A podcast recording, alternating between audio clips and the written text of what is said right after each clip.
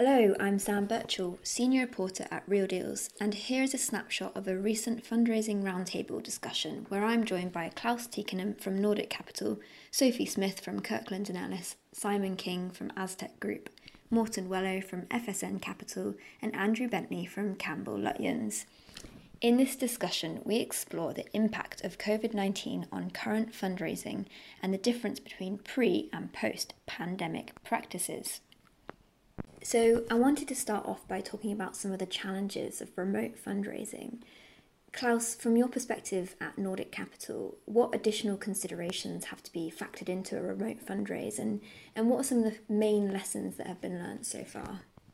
They, the key DD topic obviously moved a bit from how you're going to invest my money to how is your portfolio weathering COVID, because many of the LPs are so that was also a big thing for us. We we set up a COVID task force that worked really hard to assess the situation in portfolio companies, issue guidelines, issue ethical guidelines like no profiteering, you know, health and safety first, those type of things, um, and also mapped out the capital needs. Um, and also we set up two different hot desks for different topics where we supported portfolio companies in weathering the storm. Mm. And all of that was you know we had to get LPs comfortable around our existing portfolio before we could get them to focus on investing new money. Just, on the last point there, I think uh, regardless if you're fundraising or not, I think the COVID has clearly helped uh, the GPs that work very close with their portfolio companies. So you know when COVID hit us uh, in the first weeks, it was all about health and safety, liquidity control, etc. So we had every third week we had updates with our LPs. Then it was every six weeks, and then we turned back to quarterly webinars. And, and mm. clearly, those webinars you record and you put them uh, available for LPs, regardless if they are current or potential new LPs. So I think the whole, the whole COVID situation is a good way to market yourself towards LPs. How do you actually work in practice? And uh, we can see that the, the number of LPs downloading these webinars is very, very high. And so they are clearly interested in how we work. So, so it's a good opportunity to sell yourself uh, and using that for, for a potential fundraise. And Andrew, from, from a placement agent perspective, what, what have you seen to be some of the sort of key challenges around um, remote fund launches and, and fundraisers? I think there have been a couple of key changes. One is uh, it's been difficult for us to assess exactly where each fundraising is because in the old days you'd say well the, the, the main thing is you'd, you'd see who'd come to on-site due diligence and then you'd apply normal sort of conversion metrics to that. On-site dd is not difficult it's not as difficult to achieve now because the accessibility is easier and there's no travel cost. So we look at the look at the book of our clients fundraisers and we're trying to assess oh have we got enough? How are we doing? It's really much more difficult because the dds are more sort of separated out, maybe three sessions, not one. And uh, they don't mean quite so much. So we've been impressed by the num by the conversion rates from approach to meeting to on-site DD, but been slightly disappointed by how that's translated in a number of cases into commitments. And Simon, from your perspective at Aztec Group, how did COVID impact operations and fund launches? The volume that Andrew spoke about became a real challenge in all our offices because it seemed like everyone was busier, whether that was existing new business, um, deals being completed very quickly at the beginning of the, let's call it the, the episode, um, and then remained busy for various reasons, as well as existing clients um, launching new funds and the, the, the more established clients launching bigger funds and then new new business as well. So you know we've had a record breaking year throughout our office network for existing new and new new. And I think that that really speaks volumes as to how robust the industry has been. ESG, sustainability wise, we're just creating a lot less paper and we're doing a lot less travel, which I guess, whilst it presents some relationship challenges, one has to work a bit harder, uh, particularly with um, new staff at client companies or new clients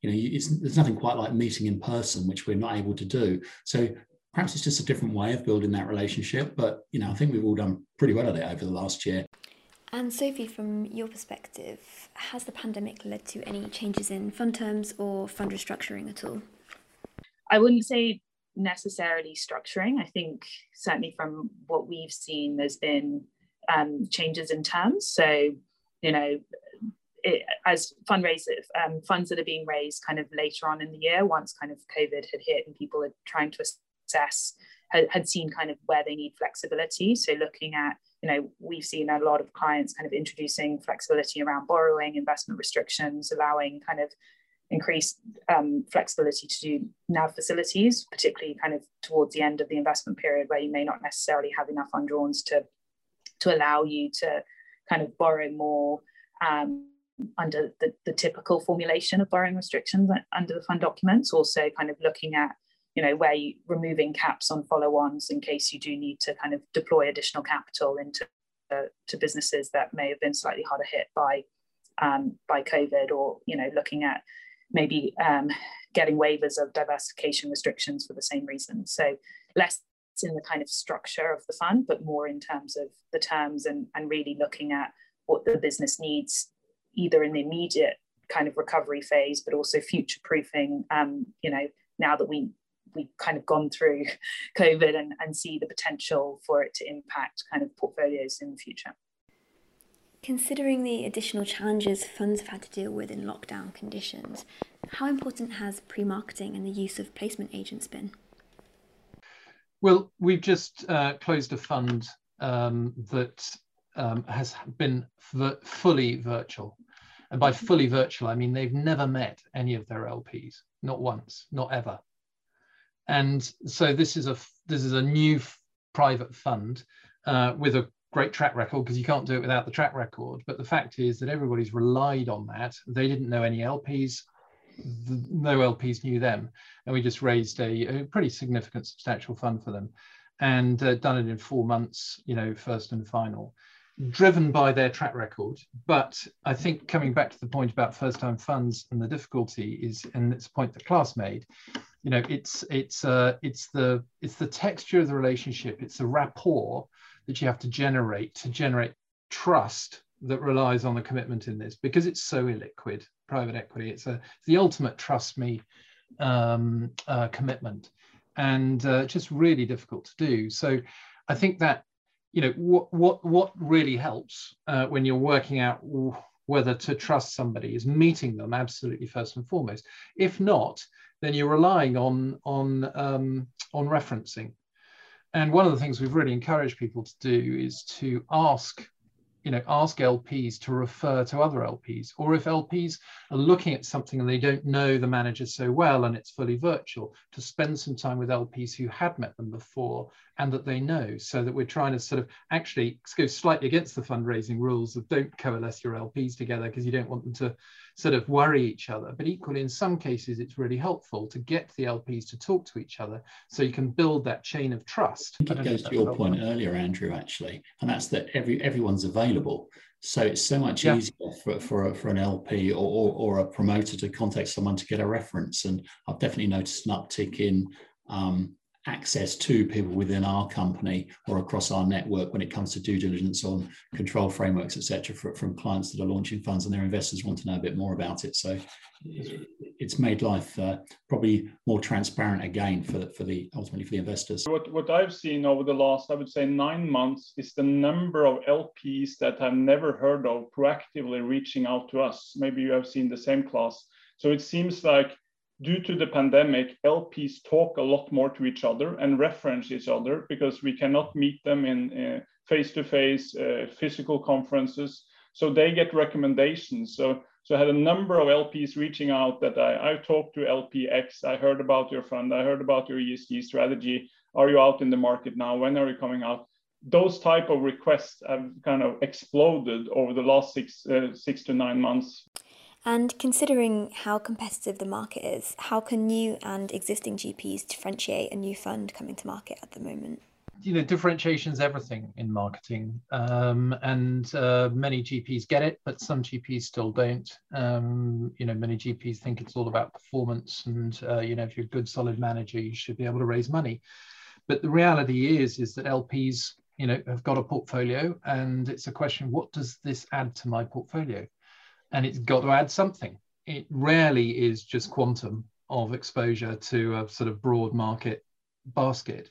It's got to add something in style or attraction, etc. And and the only way to keep attention of an LP um, when they're basically saying, what does it do for my portfolio, is to highlight the areas in which it adds something new and different, something distinctive. And that's what fundraising is, certainly for new investors, is all about. Similar sort of question, but are LPs leaning towards specific types of funds or strategies coming out of the pandemic? I mean, we tilted into a growth fear model a decade ago, uh, certainly uh, five, six years ago. Uh, we were questioned for quite a while. A lot of LPs, especially in Europe, are more in a value mindset. But I think I definitely feel that tailwind for growth style investing. People are getting more relaxed about high entry multiples and growth. And I mm. think in a very high value environment, people are starting to look at the PEG ratios. You see earnings growth in relation to to uh, the multiple you're paying people are more comfortable paying a 20 times EBITDA multiple for something growing 20% per year than going for a classical value investment 12 times multiple maybe now, which is really, really high when you know you have earnings growth at 5%. What the market's looking for is different today than it was a year ago. Um, you know, every GP needs to be a tech GP these days because the standard of GP of, of tech, tech fluency that LPs are requesting from their GPs is just is just a step up. Um, but I think everybody understands that. Um, I've talked a little bit about sort of growth as a, you know, being distinctively, where are you? Are you a generalist, got a bit of growth, got a bit of value, or are you one or the other? I think this that axis has become much more marked this year. There's been a big push towards ESG considerations in the wake of COVID. How much are you seeing LPs having that as a prerequisite in terms of the funds they invest in? And is that a distinguishing factor in the marketing process? It's such a good question because it's been there for a while. Um, it's been growing. Um, it's really accelerated in importance over the last year. You know, as soon as the sort of how's your portfolio done over COVID um, sort of ebbed away sort of in September, say, um, LPs have been back beating the drum about ESG even harder than they were in, in, in March last year. Um, it's a really tough one though, because it's so difficult to differentiate yourself in ESG. It's a bit like, you know, value added. You know, what do you do? Portfolio value add. So difficult as a subject to have it as a key selling point because everybody's got to do it everybody's being asked to increase the standards. It's it's a big thing inside the GP, but from the LP's point of view, the standards go up. It doesn't mean that you're different because you do ESG well. Um, so, you know, I think there are firms who've uh, differentiated themselves well on it historically. Uh, it's a it's a tough job to do so, um, but it's absolutely essential. I think it we're getting very high marks. A lot of LPs tell us that we have among, if not the highest mark in their own ESG scorings. I'm pretty sure you guys get that too, Morten. I know you're good at it. And I think it comes maybe out of our Scandinavian heritage and, you know, just being more sustainable. Um, I don't think I'm getting any more money because of it. Uh, unfortunately, I wish that would be a key differentiator that would give you more more LP bucks. I, I, don't see that as, as the reason people are coming in. They like it, they check the box, uh, but on the margin, I don't think the investment committees actually allocate base of it. Right.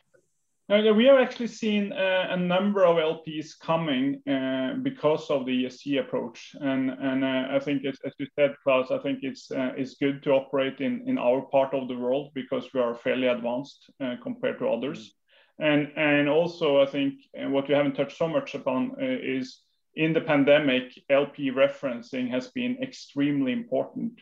And, and there have been pockets out there where, where one uh, LP uh, committed to our last fund.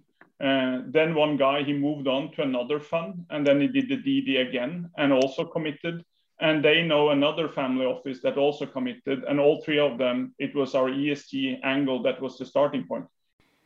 Looking back over everything that's been said, what do you think the fundraising process will look like post COVID? And what pandemic induced changes do you think should be maintained going forward?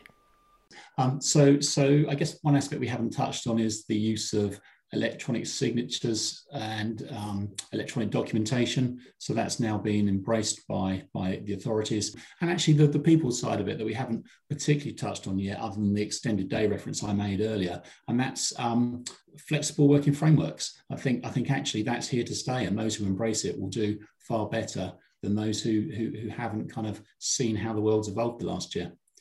And we've talked a lot about it. I believe that the, the world is moving into hybrid. We will do much more virtually and it's much more efficient, even though exhausting, like having the first DD meeting 7.30 a.m. Swedish time, and then the last one's, you know, 10.30 in the evening. So, so because you can pack your whole day with all time zones and it's just meeting to meeting. It's super efficient, right? But I also think we will resume travel. Um, our mm-hmm. goal is for the whole firm to travel a quarter what we used to and I think we're going to end up somewhere between that and half. Um, but I think we need to resume travel for that cultivating of those first kind of relationships that you want to build.